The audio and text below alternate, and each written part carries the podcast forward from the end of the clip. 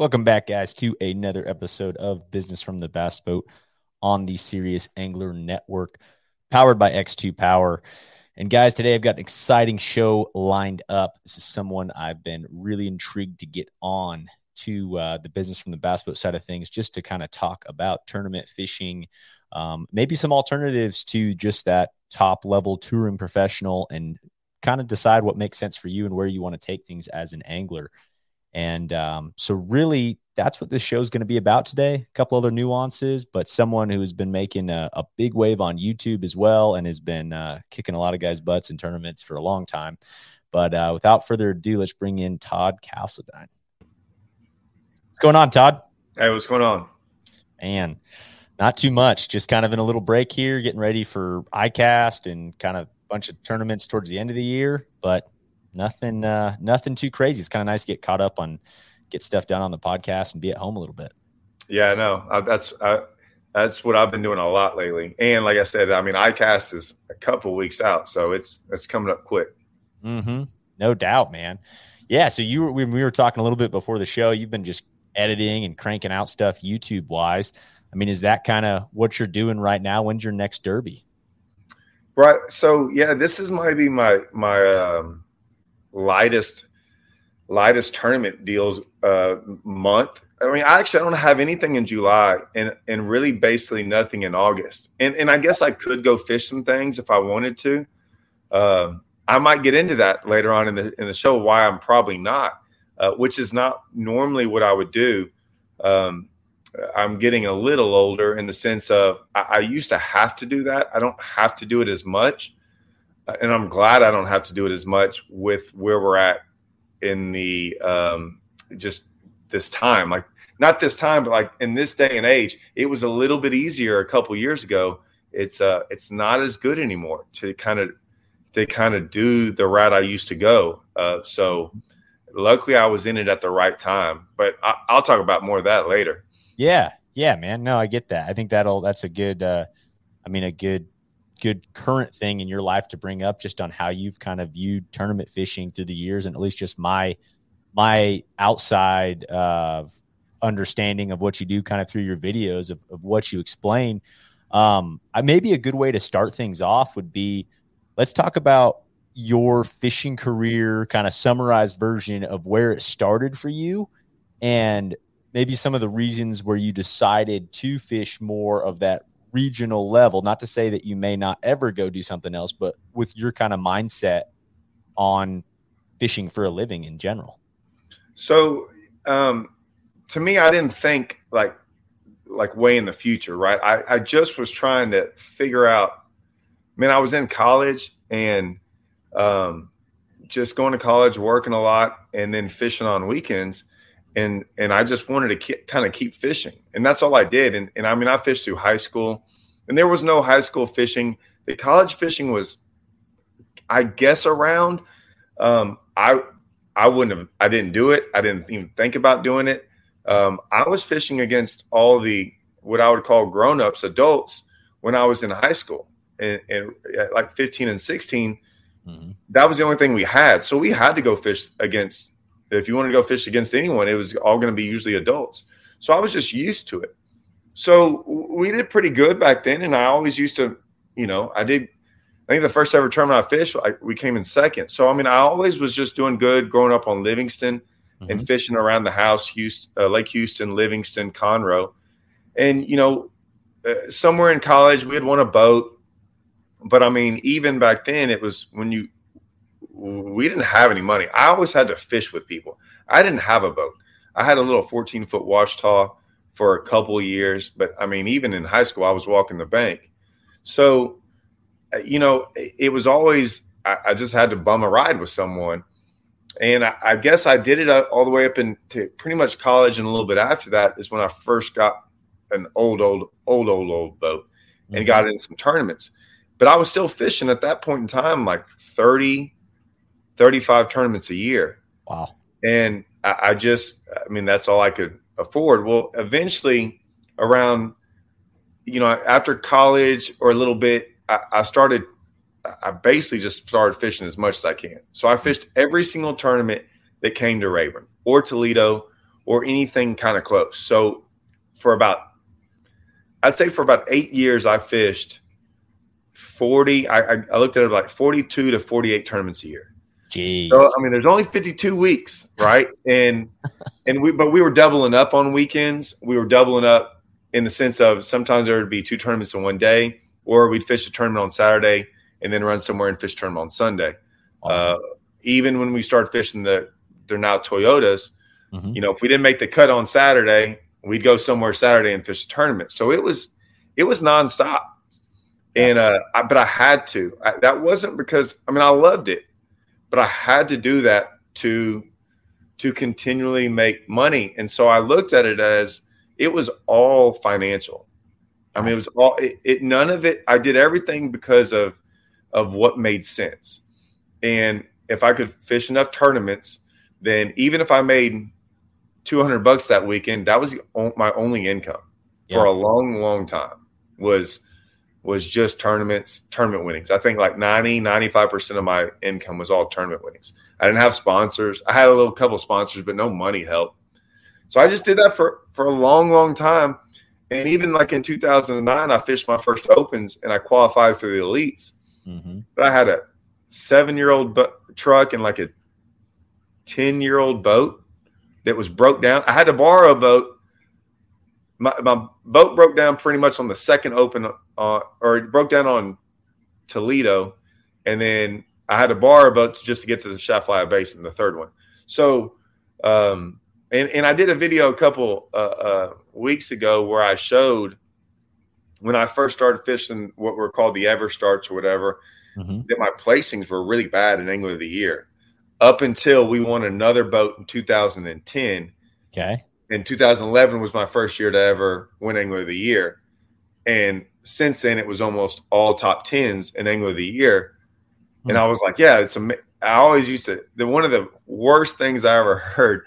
And Mike Iaconelli, uh, and and you know, bless his soul, he didn't know, but he was in that event, I, I believe, in the Bassmaster Open on Toledo Bend. And I, it's a long story, but basically everything everything broke down on me on that event. It, it was a horrible practice of, of, breakdowns and, and stuff. And it was a long, long story. Well, anyways, I ended up hearing him say, you know, at this level, it all comes down to fishing ability. We all have the same equipment. Now, I think he was kind of talking about the elites, not the opens, but the elites. Okay. But here's the deal: when I fished the opens, that open had more elites in it than any other open ever. So there was 208 guys, and I would say like 40 elite guys in there. So it did affect me. It, it I mean, it, it, it did matter. Oh yeah. And so so I was sitting here going, yeah, that's that's not always true. But I ended up coming in third in the event. So long story short, I've I qualified for the elites. There was no way I was going to be able to go do it. I I wanted to, but I, luckily I was I say I was smart enough not to do it because I wasn't ready fishing wise. I don't know, but financially, no. And what I'll say about all that is, is, is I continually did all that and then formed more relationships. Um, eventually went and fished the tour for two years, mm-hmm. which was a great deal. And I advise anyone who wants to go fish all that stuff if it's paid for. If it's not paid for, there's you can go online. It's very easy. Just oh, yeah. go look at everyone's angler of the year, and, and, it will show you all the money they make. Yeah. And just subtract that from the entry fees. Do a little math in there about traveling, and you will see that it, it is. Uh, I'd say seventy five percent of the guys on there are breaking even or losing money mm. if you just don't put any sponsor dollars in there. So I've always just looked at it like that. That the reality of what they're selling isn't really reality unless you got a lot of money and you don't mind spending it on your own. Mm. And that gamble, that gamble is not worth it to me. Yeah. It never has been. Yeah. And I think uh I mean, no, that's a great point. I mean, just to to clarify what you're saying, to have it paid for. I mean, are you saying as an angler, if you get to the point where you qualify for the tour or or that that high level and your sponsorship dollars are going to cover your entry fees, travel expenses? I mean, Oh, what is I- the threshold? I'll just take entry fees. Just the entry fees fee. alone Mhm. would I, I'd probably still be fi- I might be fishing the tour right now if I just had entry fees paid for and and you know that's probably what I would do but even then it's still um yeah about that that that would probably that would be okay but now you still have to be in the top probably 50 I was going to say. 160 I wonder what that would be as far as you're making money point if you had your entry fees paid for. One thing that I really do like about the tour, from the perspective of someone um, like yourself or someone working a job, is I mean, really, it's only six tournaments and then a championship each year. You know what I mean? As far as, and we're, we're talking about the tour as in Major League Fishing now, but what was the FLW tour? Right. And and I would say I would say that's kind of a problem. That's not Mhm. really a good thing Okay. to a degree because yeah, you only have six chances plus the championship to make money. I mean, if you make the championship, you already made money. So yeah, like it, it so you still have to supplement other tournaments in there, which which is okay. Mhm. But then you can't fish anything. So I can't fish almost anything regionally or or back home once I fish the tour. So you have to look at that as that almost every team tournament um, doesn't allow me to fish back home if I fish. Oh, really? Okay. Yeah, for, That's for me, Yeah. and so in, in Texas, they don't. Yeah, they almost every big tour I fit or team tournament I fished, not one of them would let me fish if I fished the tour. So you got to throw all that out of how Mhm. you would make some money, and so now you're left with Toyotas and Opens, which is o- okay, but that's travel. That's the, once again you get into the more of the traveling deal, yeah. and so you can't even fish back home on your local lake, even though local lake's an hour for me. At least it's only an hour as opposed to driving, you know, six to eight, ten hours away. Yeah, that's it. I didn't realize that for for Texas. I mean, I've heard of some team series not allowing and and different events certain pros or certain levels of anglers, but like I, I've never really agreed or viewed that um, as a positive thing. I mean, I like how Alabama Team Trail allows anyone to come fish it, and to me. I don't know that that kind of rubs me the wrong way. It's like you're gonna have to compete that guy at it's- next level or wherever. You're Yeah, but what's crazy about that is is is we all laugh about it because if the the best I ever did on Rayburn and Toledo and back was when I was fishing Rayburn and Toledo all the time. versus Some of the coming back. versus me traveling everywhere, not being on Rayburn or Toledo at all, Mm-hmm. and then driving home and trying to jump in a tournament. Uh, man, I just laughed at it because I was like, "Well, look, man, I'm not benefiting at all. Like, I mean, I would love to be on the lake like all these locals that are hanging out on the lake all the time. So I just all it didn't make sense to me.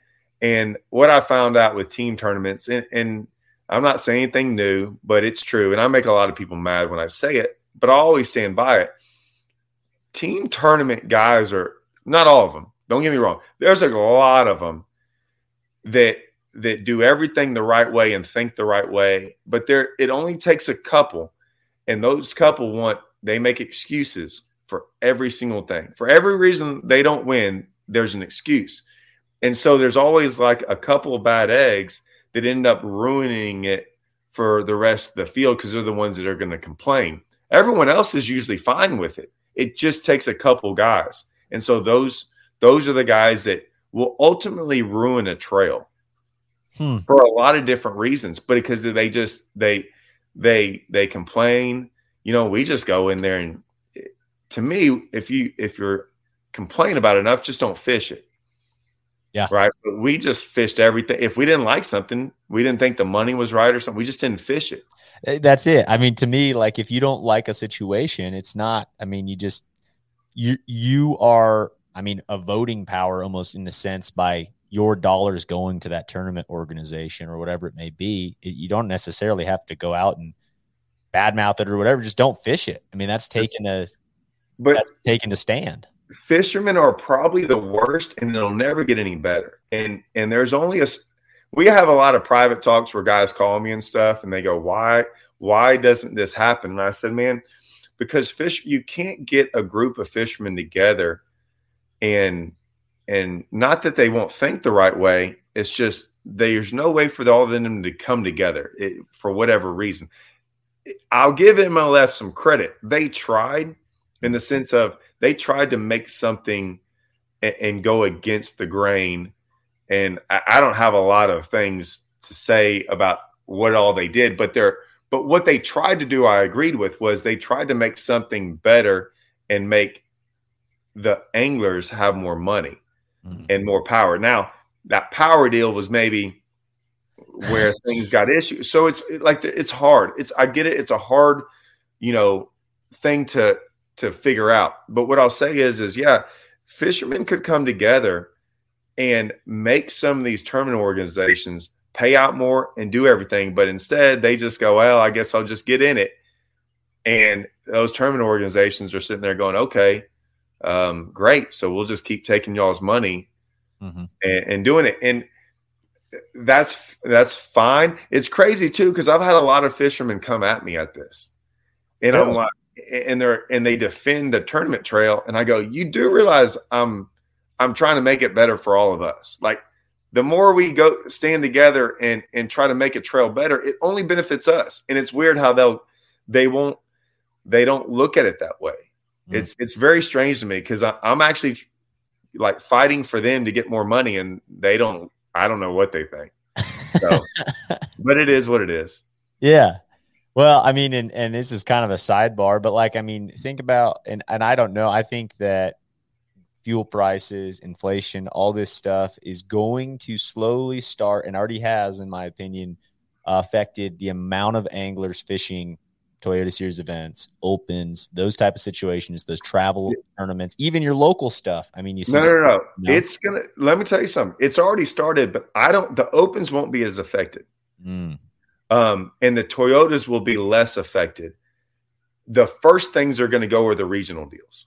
Yeah, and yeah. the regional or the the local stuff. The local stuff is going to go first, and I'm going to tell you why. The, so we got into a discussion about this the other day, me and my buddy, and I said, "Look, and how old? I don't know. I don't want to say how old are you? I'm 26. Okay, and and so in 20 years, mm-hmm. I've basically been paying the same amount of entry fees, in the sense of you can go still fish a tournament for about 150 to 200 bucks. Sure. I was doing that when I was, or some of them were 300 when I was like 18 or 19. And yet that's still the same price. Yeah.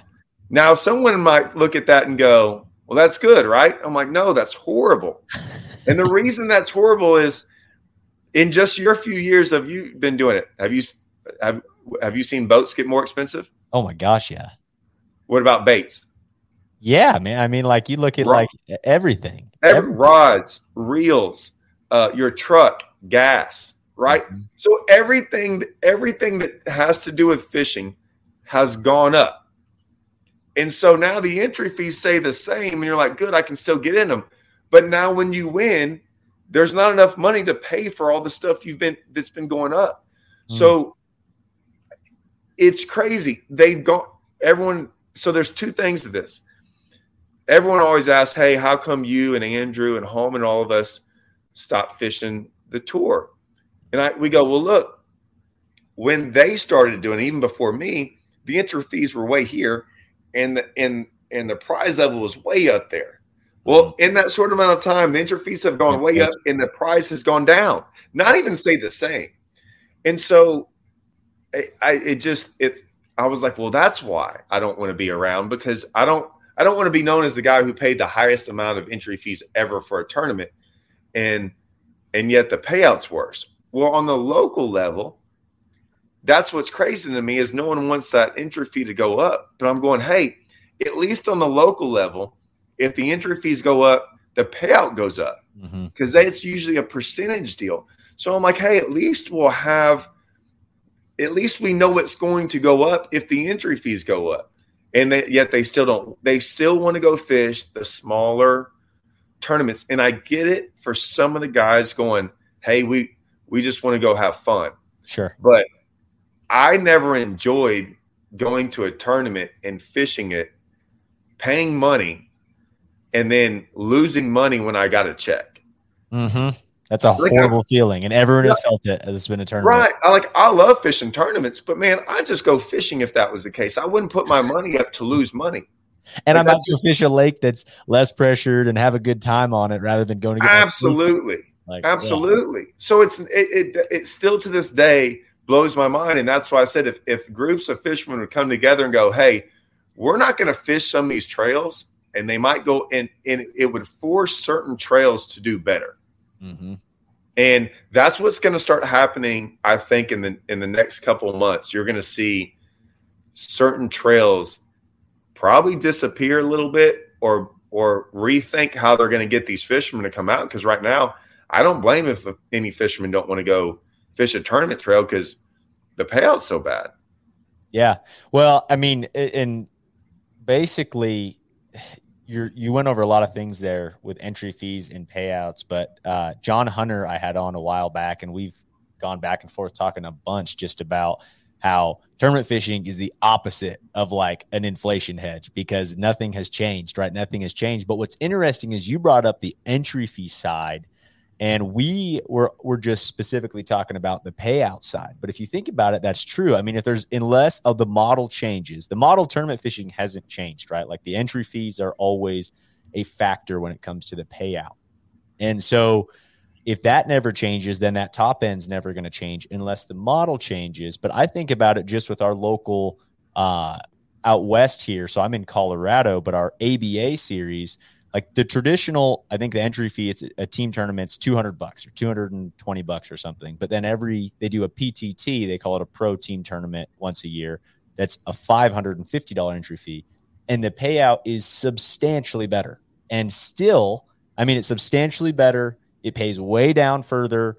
Um, and they still, uh, you know, don't, there's not enough of an appetite to have more of those here and and Well- in some of these states. And it's just like, guys, look at the numbers of this. This It- looks listen, better. Listen, we have we got the appetite in Texas, and you can't you can't even make. I've done videos on this. You can't make these guys understand it because so we started with, and I have a meeting with them in, in a week or two. But the T the uh, TTO guys called me up again.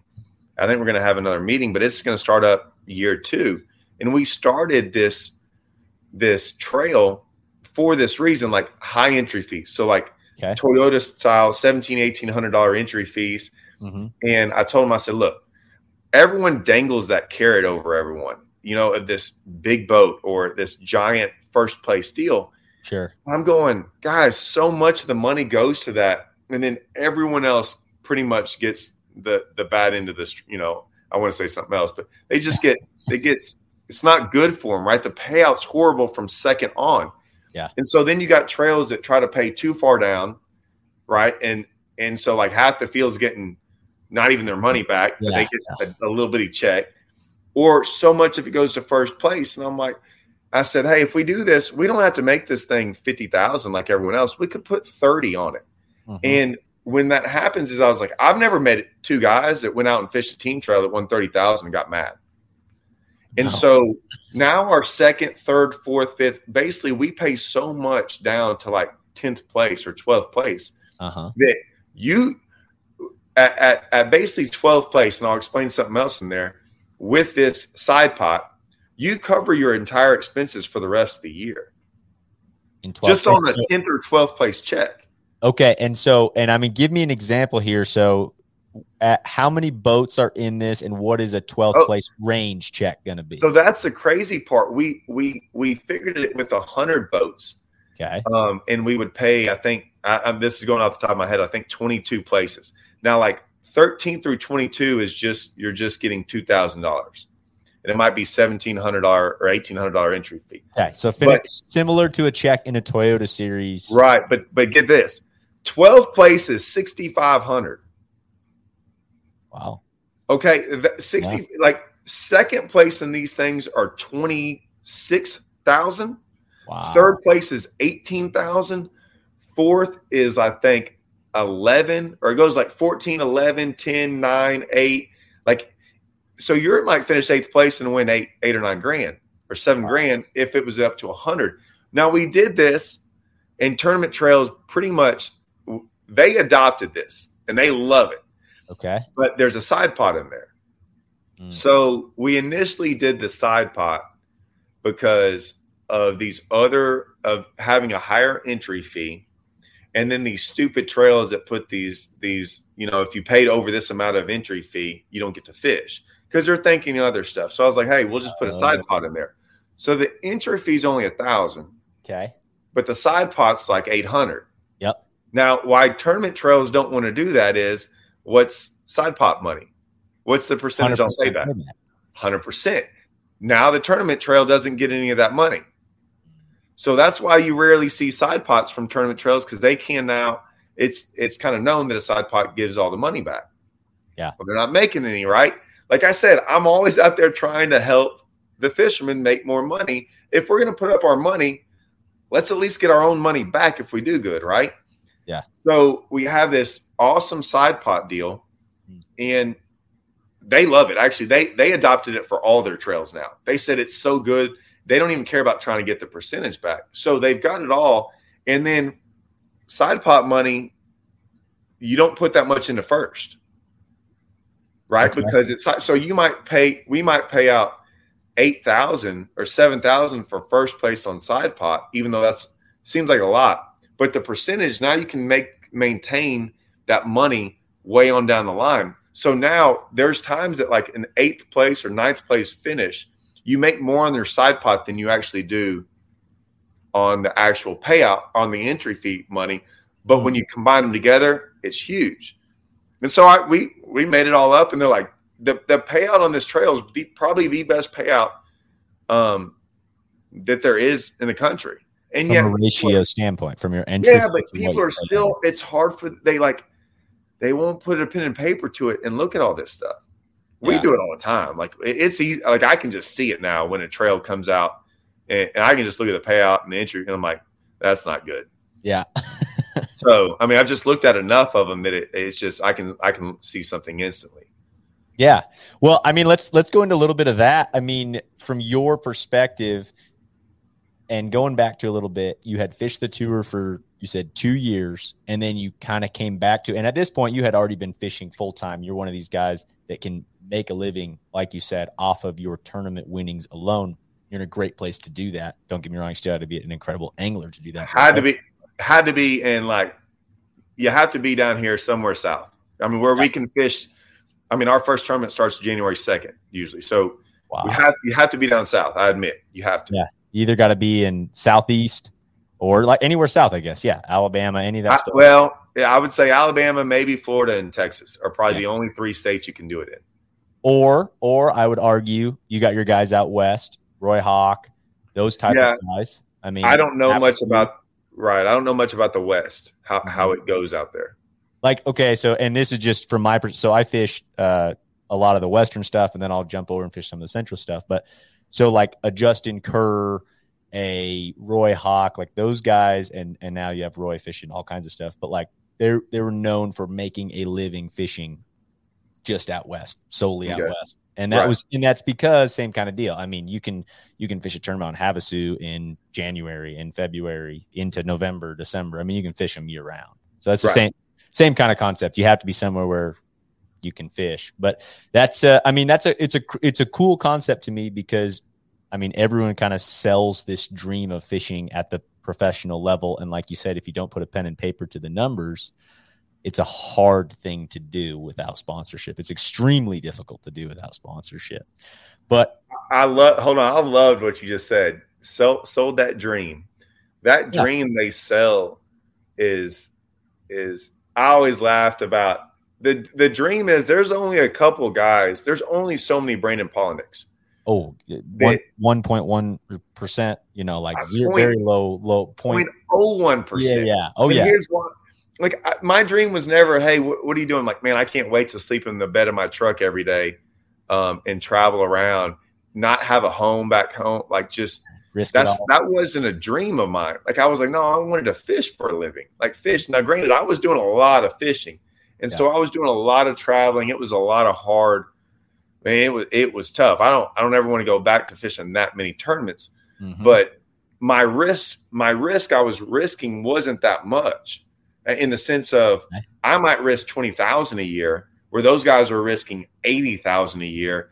And I probably, I, I, I gave myself so many chances to make checks that I was going to, I was to make it back eventually. You said uh, on the tour, that's six to seven chances you got. Yeah. Very, I mean, you, very little limited. You have a breakdown or two, you know, and, and, no one talks so this these dreams, right? No one talks about breaking down in tournaments. I, I mean, I've done it a ton. You know, no one no one talks about that. No one. The the other one is is can you name and this isn't me being mean this is just the reality and i wish people would understand this does anyone can anyone name the last the other the 10 or 12 guys on the elites that aren't fishing the elites that were on it last year and there's going to be 12 more guys this year that won't be there Mm-hmm. They they won't and no they're they talk about this dream. What are you going to do about those guys? Those 12 guys that now won't be on the elites next year. Um, that dream's gone.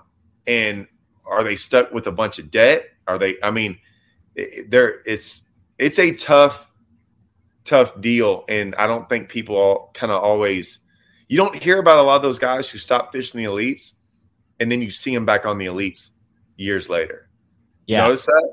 Yeah. Oh, yeah. I mean, from a long term perspective, I agree. I mean, I think you see, and, and uh, just with starting the podcast and everything over the last couple years, I've really followed the elites closer than I ever have. And you definitely see like the guys that were cut last year, and you think some of these guys, and you're like, man, some of these guys were developing a name, you know, to some yeah. extent. And now, and now they're grinding on all nine of the opens, and hopefully, you know, I've seen a, a to get back there you've seen some of those guys um, have the ability of a sponsor stepping in and saying, "Look, man, we were with you here. We're going to be with you again. It's just a different product now, right? right. Like we're looking at the opens versus the elites, and so you see some of that as a beneficial thing. And hopefully, if you make it to that elite level, you have the ability to build those relationships to if that ever happens to you. But there is a ton of guys that you never hear of again and have never heard. No. Of.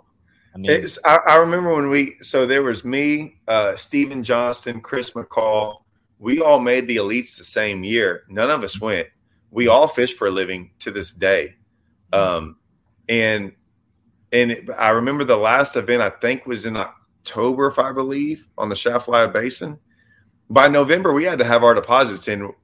Need to know. So we basically had a year to figure, or a, a month to figure out these these so-called sponsors that were going to come in. Now, if I'd have fished the elites, I probably would have been able to do it. But like I said, it was just it was such I didn't even have a boat at the time, like or, or like a new like man, I had a 10-year-old boat. It was bad. But yeah. it was it was, you know, it's it's it wasn't just like I see these guys now. I mean, half the guys in the opens I look at and they're I don't care how old they are. They got brand new boat. I mean, they they're set up a little bit more to do it, I guess.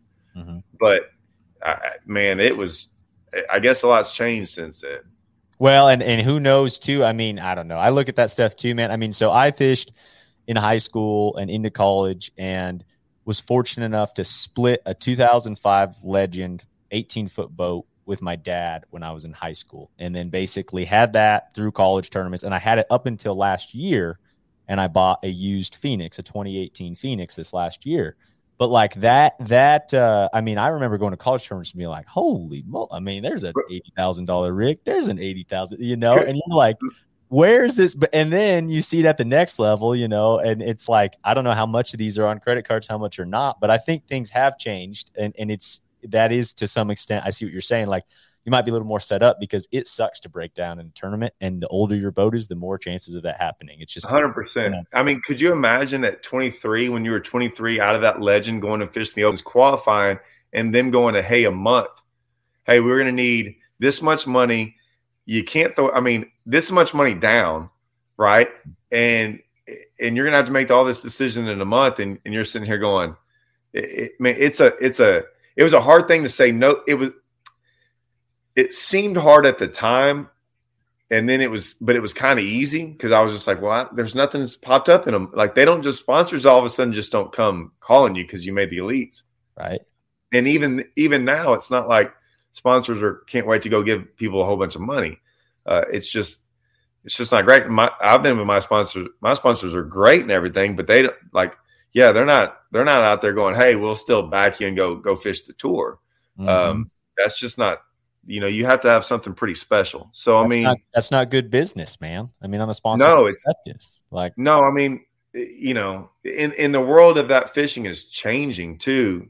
Just even to what we're doing right here, you know, like just being out there fishing tournaments it doesn't really mean a lot now. And there's more guys doing it, right? We got MLF, you got the elites, you got NPFL now. Mm-hmm. The tour's kind of secondary in there. I mean, so league fishing, yeah, yeah. Right. More fishermen out there, the less exposure there is.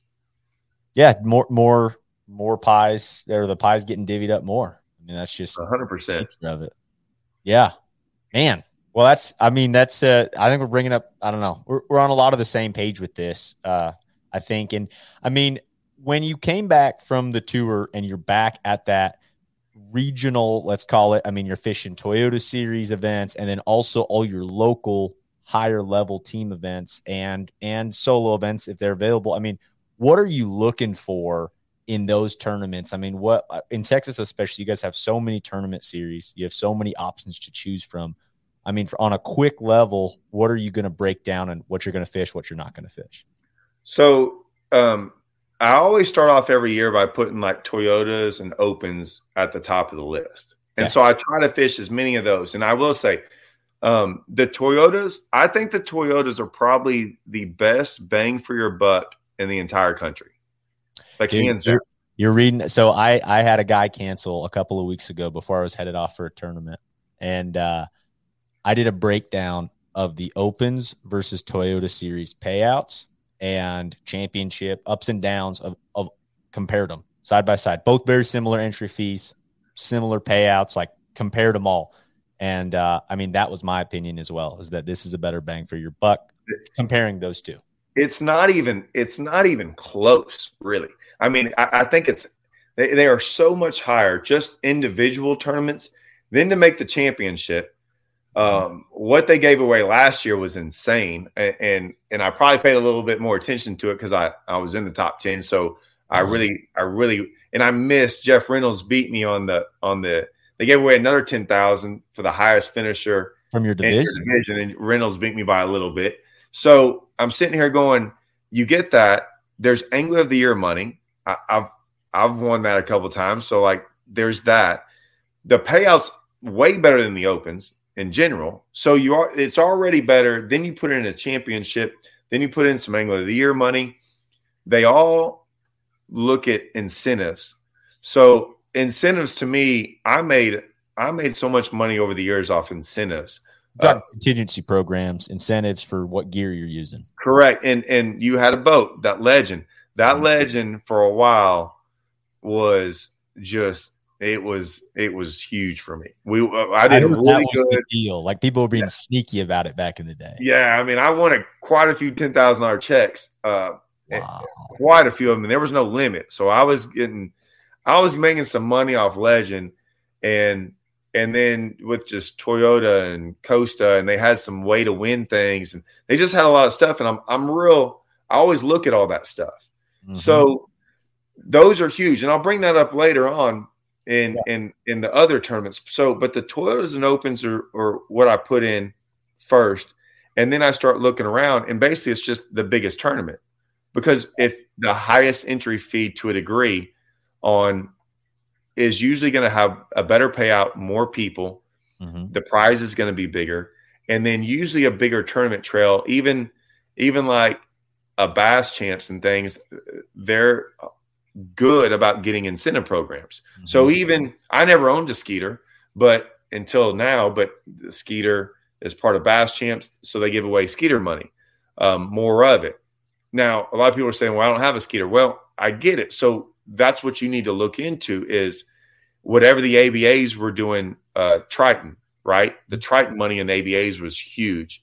The TXTTs that we just got done, that's what I'm doing the Deep Waters episode or series over yeah. Is um it was all Ranger, Nitro, and Triton.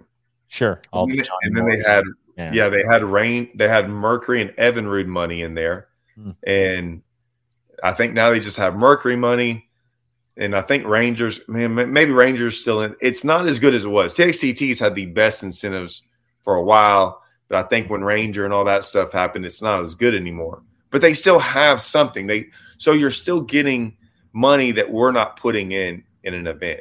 Yeah. So I would look at those, the bigger the trail, and look at the incentives and how they did it. And so, like I said, a lot of times I was fishing trails when that legend money was going on. I just wanted to fish anything that was like a Bud Light trail or any of those because they had 60 guys. I was going to win 10 grand. So it was so so it was first place or highest finisher. It was highest finisher was no, 10k. No, no, first place, but highest finisher was a thousand. Wow. But I mean, so but I I look up and be highest finisher and and make more as being a highest finisher than I would as a check. Wow. So, it, but there's a lot of things like that. They're like even They're when there, I and you got to look for them. You just got to look for them. I, I, agree. I mean, I've to this day. So I drive a Ford, but like I have said over and over, my next pickup will be a Toyota. Um, and the reason is, is I and just even fishing Bass Nation, um, you know, Federation stuff. Like I, I look at like I've left thousands of dollars on the tables over the years just by not having a Toyota Tundra. You know, right? Um, so it's just that stuff's so cool to me. It, it was crazy too because it. So Holman Holman has a Phoenix, mm-hmm. and he was asking me the other day. He's gotten home. He's like, "Man, I think I'm gonna go fish this two day BFL at Eufaula." Because he was like, he was looking at the money side of it, and I'm like, "Yeah, you need to." Yeah. So he did, and I I don't know what it is now because, like I said, I don't have a Phoenix, but when I had that legend. Um, I, I fished a tournament on Rayburn. It was a it was a two day in the fall, and then I drove straight to fishing open at the Arkansas River. So I'm sitting in the lock, and Scott Martin uh, is tied up next to me, mm-hmm. and we just kind of get to talking about it. I, I, didn't know him at the time. Uh, we just got to t- talking, and I was like, "Yeah, I've only been here for a day or two. I didn't get much practice. I was fishing a two day BFL."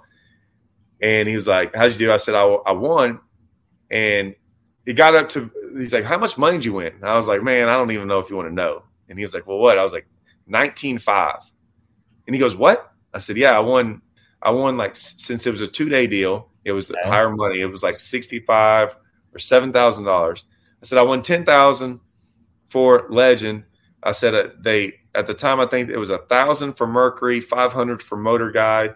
Uh, I won Toyota, way to win and power pole and something else. And he goes, dude, that's more money than second place is going to win. And he goes, and you didn't travel. You only fished two days. You stayed at home. I was like, yeah, I only practiced one day too. And wow. And he was going, that's incredible. I'm like, yeah, it's, it's, so when you do that, now granted, you have to win. And I get some of that, but you look up and you see these guys going, well, I won, you know, I won 10 grand this weekend. Well, you put in 5,500 to get in it. And 4,500 is great, but you probably spend another 1,500 minimum just to travel, get there, and you you won three. And I was like, or you can win this. I could have won one BFL at the time, yeah. and I put up probably about 400 bucks. Wow, is what it probably four 450 to, to fish it to win 19. I was like, simple math for me. Yeah, yeah. No, I think contingency stuff is huge, and I think it's and like you said though, I, you have to be at a confidence level. I mean, you're you're at a that level. You're well above my fishing ability. Where like I look at the odds of me winning a Toyota Series level event and that kind of a thing are are different. So maybe that goes into your factor of having a Phoenix boat. But to me, a lot of these programs, Yamaha, Phoenix, Toyota, these these major contingency programs, most boat brands have a contingency program. It's better than the vast majority of guys' boat deals. Like just by running yes. Running yes. a that like if you don't have a boat dealer, you don't want to pursue anything of that, like run a boat that you're going to be that's supporting by the tournament organization. So so like even with with Costa and I was with them for a while, but like I used to always laugh. I was like, man, some of y'all have these deals and it's better. Like I get paid more. I was getting paid more in incentives than I could at, from most sponsors. Yeah, so exactly. I'm sitting here going, Yeah, like I like I'm just gonna do whatever the incentive deal is. And luckily, I'll be honest with you. And, and Toyota's not my sponsor. I love my truck. Costa was, but Costa's like, come on, Costa's still the best sunglasses. It's not even close. So most of the programs and incentives that were out there, it wasn't like some subpar. Um, had to go stretch to do it. Like yeah, yeah, and it wasn't like a quality issue of like, man, I have to wear these these sunglasses. Yeah, I think everyone wants to wear Costas anyways. Um, I'm just saying we, but we should, come on, like everyone wants Costas, right? So it's not like it's it's the it's usually the best companies putting out the best incentives. So it's a win-win. You're like you're not out going, man, I had to go buy this and fish with it. No, man, usually it's a good it's a good deal regardless. Mm-hmm. Mm-hmm. So I'm with you. No, I, I think contingency programs are really important. Um, and I get that chasing the contingency program, especially in that situation, if there's going to be a series that has something that you can align with, go do it. Uh, when it comes to the actual entry, so it sounds like you said large field, big that's generally going to have your biggest payouts. You're looking for contingency programs. What else are you looking for at that local tournament level? Well, and, and I'll go. I didn't. I didn't talk about the large fields. The large field is huge, and here's why: we have fished against 300 guys or 30 guys, and I'm telling you right now, if 30 guys enter a tournament, I know those 30. Like I know half the 30 that got in that event, and I'm telling you right now, I'll pick 15 of those guys and put them up. They're probably going to go win if 300 guys are in it. Mm-hmm. So usually the smaller field guy, like it's usually the same guys, and so if you're going to have to go beat those same 15 guys, might as well do it with 300 guys to where you're not winning 1500, you're winning 30 grand. Mm-hmm. So I always say, yeah, I always want the biggest field and and anything else, like I said, I want some of these trails. There's good ones and there's bad ones, and it's kind of who runs them. Okay. So I mean, a little of it's based on who runs them and how they've handled things in the past. Mm-hmm. Um, and we just because tournament tournament um, organizers or tournament directors, that's not an easy job. No, like basically, basically I don't ever want to do. yeah, you're you're getting yelled at for a lot of different things. But I know when me and Hallman and all of us got together, we're like, hey, we don't care what it is as long as it's fair. And and we can tell you what's Same not for fair. everybody. Right. Just we want them fair we, and we want it consistent. Mm-hmm. And so there's trails out there that start being inconsistent. They say one thing and then they do another. And usually you do that once or twice and we're out. Yeah. So um, I'm not saying it's an easy one, but that's all we want is to to look at it. We just want it really fair because most of those guys fishing those trails are are are good. I mean, mo- the fishing community as a whole, man, there's a lot of really really good dudes out there, and so we just all want it fair. Shoot, if we could find someone to just put our give our some cash to at the boat ramp and he hold it, we'd probably just do that. Mm-hmm. But you know, that's that's not exactly easy. You know, it's none of us want to go run it. We just want to go fish it. Yeah, yeah. No, I uh the the comment you made about if there's the 30 boat tournament and there's 15 guys that you know there are absolute hammers, like that kind of makes me think of what's happening out west right now and has been a struggle in the last while here is the Toyota Series field numbers out west. I mean, you look at that, but like you start going through that list of guys, and like, dude, the top 20 guys in that are studs. I mean, like, doesn't matter. Like, if it was, if there was the US Open in a 200 boat field, like, you're going to see those guys beyond that level. Like, and it's interesting how that works. And it's part of that struggle out west is, I think, anyway, there's a lot of different tournament organizations competing for stuff. And it doesn't seem like there's maybe the, the, uh, um, consistency of like a Rayburn or a Toledo where there's a large population of anglers that fish that specific body of water. Like the West is a little more spread out, right? Just landmass wise, like it's spread out. So you have these different tournament organizations, but guys like pick and choose one division or one one three or four boat or not three or four, but three or four tournament series rather than fishing all of them kind of together. So it's kind of interesting, like those. T- there's there's an ability there, and I'd love to see kind of the West make that happen. Now, from a Toyota Series standpoint, a lot of those guys are like, look, man, this is a great gig because you got a good chance at making the championship. Right. And you and, can come out and win 10 grand uh, by finishing the top from out west. So like I've made that like so I last year I fished the Toyota Series, the Centrals as a boater, and then this year took a step back, fished stuff as a co on both sides, and I'm like, man, next year I may go west because it's the drive sucks for me either way. Like it's either this right. way or this way.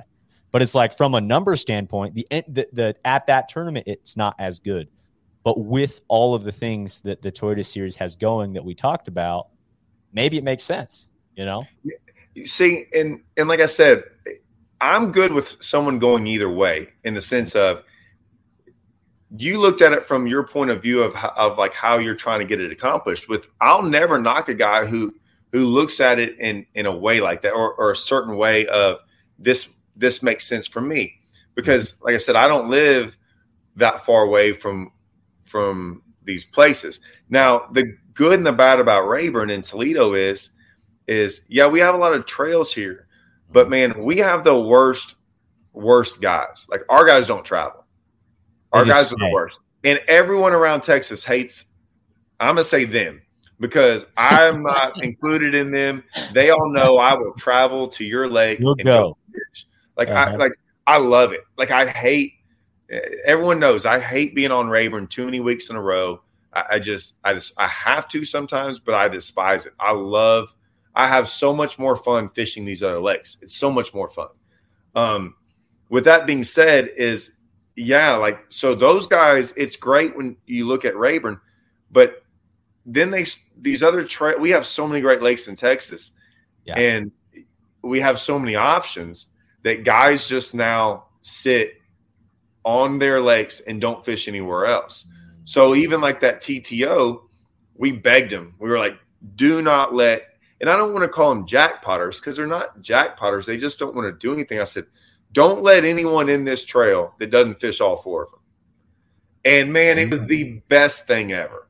And it, we everyone that fishes the trail that got in all four of them, hundred percent of them love it. Love that fact that like so we go to these we go to these these tournaments, man, and I, we all love it. We go to Rayburn, and every one of those uh, local Rayburn guys has to sit there and watch us give they give away all this money this one weekend, and they're not allowed to fish it because they won't get in all of them. And we had, and I knew this because there were so many guys on every lake. And this is the this is the part. This is the the bad part about fishermen. They all just assumed that the tournament directors were going to fold. So we said we were trying to get hundred guys. Well, when we didn't have hundred teams show up, hey man, they're calling up three days before, four days before, going, "Hey, we want to get in and we're like, you know, we can't. And they're like, well, no, man, y'all don't have enough people. Oh, well, we're running it. And they're like, so y'all really aren't going to let us in. They really all thought that we were bluffing when we said that. and I say we because we were, we all told them, do not let whatever you do. I don't care if 200 guys call, don't let any of them in. And he didn't. He didn't let any of them in. He's like, hey, you want to fish our trail? Fish all four of them. Support the trail. Support what we're trying to do and everyone wins. But yeah, they man, the guys were guys were like they didn't realize they were going to be serious. So stuff like that, if you're able to do it, and that's what we told them. Like as a, once again as a tournament director, just don't just don't crumble to these guys and all sure. these things. You just stay true with what you're doing, and I promise it, it. Everyone fishing the trail will love it, and I'm telling you, everyone that fished that trail loved it. Loved that they stuck with the rules no matter what, because this is they said, "Hey, this is what we're going to do," and then six months later they did it. Mm-hmm. So, you know, I, what you said about the Californians, there's a way to do it if someone wants to get out there and and like I said, they go to like you said, Havasu or or Mead or whatever it is, and those locals can't get in. Mm-hmm. They'll rethink about okay, well maybe I need to travel around if they're going to do this and they're going to come to my lake every every year. Yeah. It's just it's an interesting thing, man. I don't like I've been trying to figure it out too. I like I don't know if you've heard Rick Pierce is throwing a, a Bass Cat championship out there um this year and it'll it'll also I believe be next year. But basically it's taking another incentive to fish out west. I mean, like the top 10 of the Toyota series, I think the top 20 of that Apex series that's going on, and the top 10 of the WON Bass series. And all of those guys will fish a uh, Bass Cat, I don't know he's going to call it, classic or something, at a different lake. So Man, that is that is awesome. Mm-hmm, so that's a great. It's got me. It's got me thinking. That's a great idea. Yeah. Like, yeah. To, to just try and get some congruency between these organizations. Yeah. What Rick is trying to do is grow because he's like, man, this is whack. There's anglers, enough anglers out here that are all fishing different trails. We got to figure out a way to to grow some of this stuff out west to then draw maybe the opens or some of this have make sure that the national presence is still there. So it's kind of a a good way. And uh, I mean, I think it's genius on his part. And I'm we're working on getting him on the show to talk about it. But like that is uh I don't know, it's a cool thing. Well, see, and and the other thing is is you got these tournament directors out here that that don't work well with others. Oh yeah. And and what I mean by that is is they they're they're they're starting to put these trails out here and maybe too many of them or whatever and they just they just put them on top of other other trails. Yeah, schedule wise, you mean? and and I mean, like even when we have Toyotas, I can't tell you how many Toyota events that I look up, and you make the cut on Saturday, and you're out there. There's more people on a Saturday fishing another guy's trail mm. that he threw in, and man, they they do it on. I wouldn't say on purpose, but it's not. I I know I know for a fact some of them are complaining now of going. Well, man, why are the entries low? I'm like, well, look, man, you you put all these tournaments on top of other tournaments and you wonder when you start splitting everything up once again entry entries go down and and all everyone loses yeah. and then they wonder why they don't like now man why, why is the entry so low well man it was okay when the country and, and everyone was but now when it's the gas is doing it is and everything what do you expect you kind of it's going to eliminate some trails by the way the gas and everything is going right now. It's it's going to hurt. I agree. I agree, man.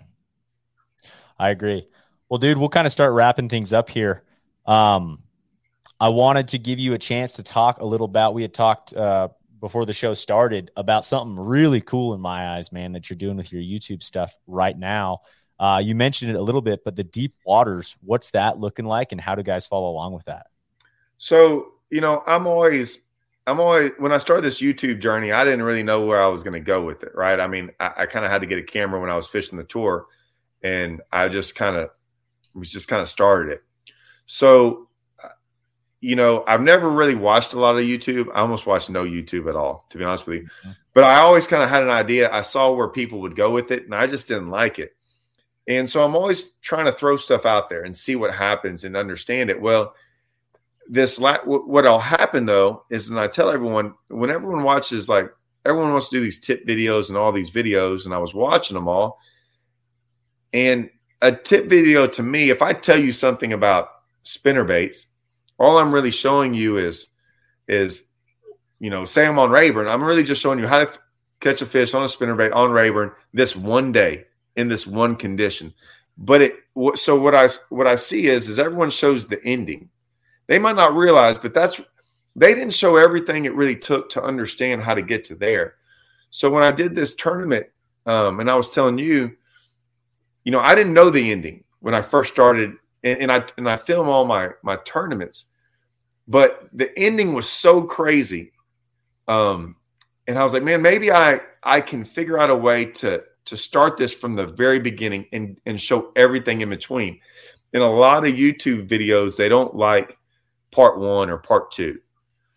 And uh, but I my followers that already follow me, like, man, they're awesome. Like I, I might have the best following. My this group of guys that I got following me, yeah. um, this core group, and I started doing it, and they all understood what I'm trying to do.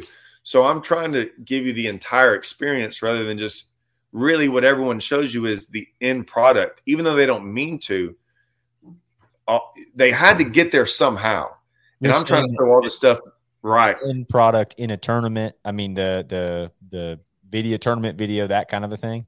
And it, yeah, and, it, it's not about like it's what I'm trying to show you is it's not so much. We were talking earlier. If it was just one way I caught him. Like I, I did this in practice and I caught him right in the tournament. Mm-hmm. Once again, that's almost just a, a one video technique video because I didn't really show you anything.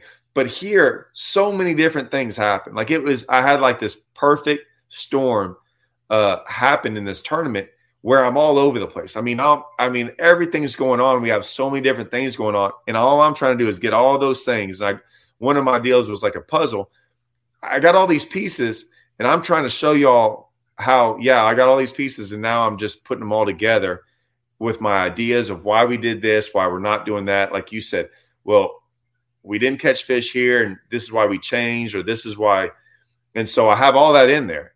And so I think I'm on episode I don't even know, maybe five or six. I think seven, six comes out tomorrow. Nice. Um, or this is might be maybe not. It might be eight or nine by the time this airs. But Yeah. yeah, it's. Um, I'm just kind of winging it. But that like so it. far, I believe in my comments. I think it's my most liked videos I've ever had in the sense of like the majority of people. That's awesome, man. I haven't. I I like yourself, man. I really don't spend a lot of time on YouTube, but like that is a series that I'd be interested in checking out and will after this, just because it's almost getting into your brain. And I think what's cool about it too is so many times, like you said, it might be the video of somebody throwing a top water and smashing them on day three, making a comeback and winning a tournament. But it's like days one and two, maybe they didn't catch a fish on a top water. All of practice, they didn't catch a fish on a top water.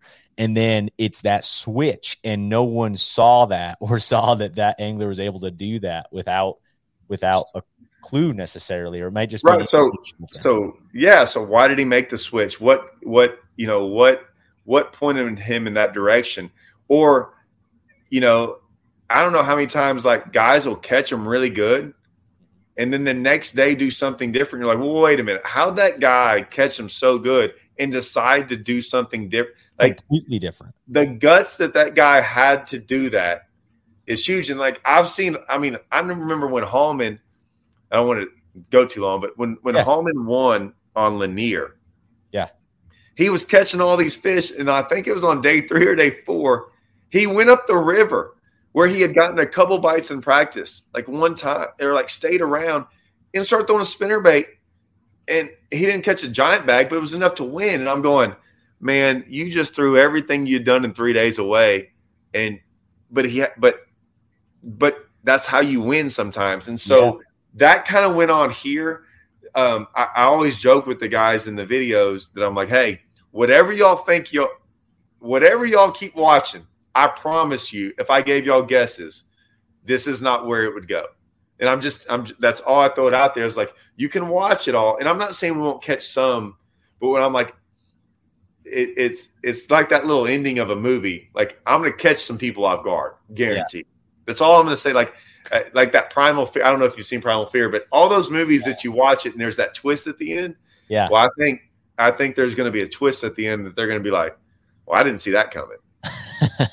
so I, that's why it's been really fun for me to make. Like I've enjoyed it, and then tried to push it that direction because I you can't fake it, right? I mean, it's it's a tournament. Like I think tournament videos are the best because you can't fake any of this. It it's literally you got to put it out there, and and you know it's not.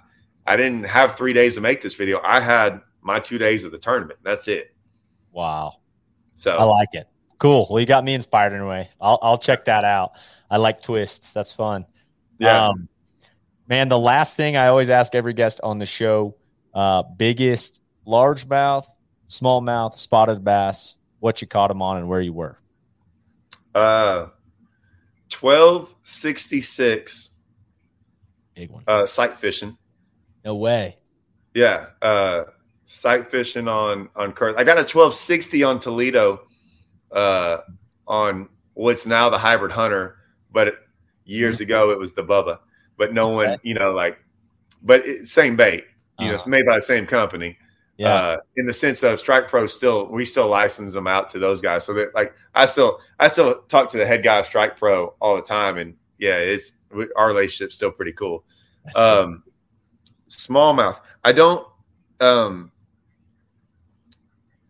I caught a big one on Texoma over six, Oh wow! And then I, I weighed one in on the tour event on St. Clair that was a six, three or four or something. I, I don't. It's a big one, dude. It was some. Yeah, I caught one on Texoma. Andrew Upshaw was actually with me practicing mm-hmm. as a coing there, and, and I caught it in practice. But I think I caught a couple sixes at St. Clair when I was there. Wow. And then spotted bass, man, I have no idea. Pro, uh, oh, I caught some big ones at uh, I didn't weigh any of them. I think I've got some close to probably only like four or something. It was either at Lanier or Smith. Yeah. I remember catching big ones on both of them. That's like probably them, yeah. yeah. No, I mean that I just I, I don't I, they're not big enough for me to really weigh. I mean yeah. like but I was like, oh my gosh, this is a giant spot, and we don't get we don't get big ones like. I mean, a three pounder anywhere in Texas is is usually pretty big. Yeah, yeah, no, that's I mean that's a, I would say my most common answer to that is like oh, I don't really know, like two and a half, three pounds, something like that. And uh, it's funny, I don't know. To me, a true tournament fisherman, like I don't really think cares that much about the weight of a fish unless it's in a tournament or if it's a giant, giant one. Like the amount of times where I haven't weighed like a good one, I'm like, man, I kind of wonder what that one weighed. Um, but I fished, we fished because we're in Colorado, we don't have big lakes and stuff. We'll we'll do our state tournament somewhere else every year. So this year, it's only seven hours from my house, or eight hours, I guess, would have been. We went up to Lake Oahe in South Dakota, where the elites are about to be, and I caught a 576 smallmouth in practice, and uh, I think that was like one of the only fish that I have weighed because I was like, dang, this is a big one. Like it looked it looked like a freak, you know what I mean? But like most of the time I'm like, oh yeah, that's a good one. It's like four and a half, four pounder, like whatever it may be. But it's funny because I'm the same way. I'm like, I don't really weigh him unless it's like a freak like that. No, and, and uh, real quick, so when I was growing up, I grew up on Livingston. There were no 10 pounders on Livingston. And I, I went to school at SFA and my first trip ever to Nacogdoches, I caught a seven and a half out there walking the dam, which I probably wasn't allowed to do. And then I went out with a, a guy in a boat and I catch a nine something. And it probably was my biggest fish at the time. And but it was my second time on Lake Nat. And so then I started fishing Rayburn, Lake Nat, all these lakes, and 10 pounders became fairly regular. Mm-hmm. And they weren't at first, but like now, in all honesty, I started fishing more tournaments. It, it was harder to catch them.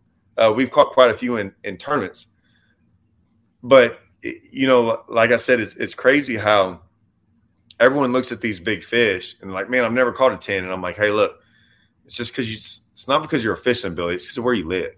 Yeah. I'm just, I just promise you, it's it's mainly it's because of if you fish lakes that have big ones, you're going to catch a ten pounder, and we fished. I, I couldn't tell you how many ten pounders we caught. Uh, I have no clue. But it, it, we just caught so many of them back in the day. Now I will say I don't catch as many of them as I once did. Interesting. But for a while, yeah, I mean we were catching we were catching probably five to ten a year. Wow, that's crazy. Five, maybe five, six. I mean, we had some we had some fifty pound days on some lakes out there. I mean, wow. No, it, sight fishing, and then um, just you get on certain lakes at certain times of the year, and I mean you're you got a chance at some. I mean, or you got to realize some of our lakes are like like top notch, like incredible, mm-hmm. and they were kind of secretive a little bit. They're not secretive anymore. They're kind of t- it's kind of tough. Yeah, but yeah, I mean, yeah, that's that's you got like I said, you, but you got to live on a lake that has them. If not, it's almost it's so hard to catch a ten pounder. Any, I, you know, I caught an eleven at Chickamauga, the, and I've only been there once.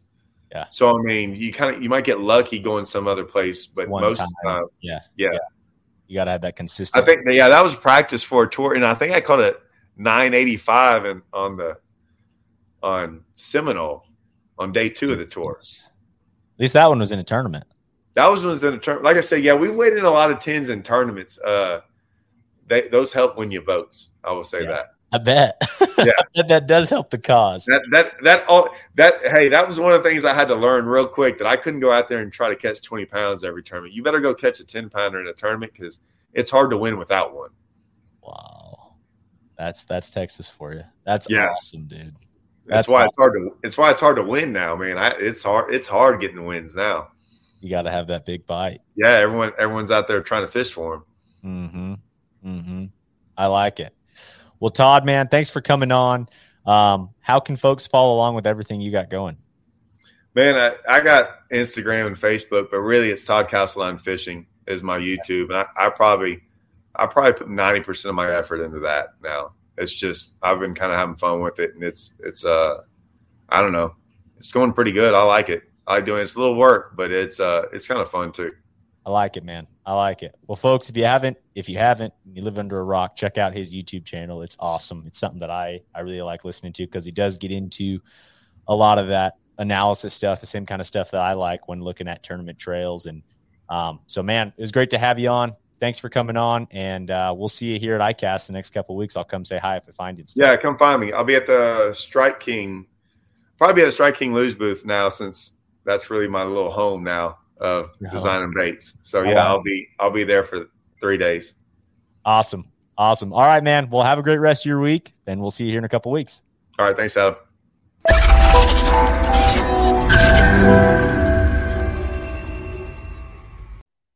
Well, that was an awesome show. Hope you guys enjoyed it. If you can and your app allows it, please leave us a rating and review. It really helps us get seen more which allows us to access more time and more variables to be able to bring to the show to make it better for you guys. So, hope you enjoyed it. And if you did and you liked some of the things we talked about in this episode and want to check out our show partners, all of that is in every single show description. You can click down there. It's got all of our discount codes, all of our links to our show partners, where you guys can go and support the people that support this show and help us make this show happen. And of course, this show does not happen without you guys. You guys know we appreciate you. You're the Sears Angler fam. You're the reason we're here. Appreciate y'all, and we'll see y'all on the next one.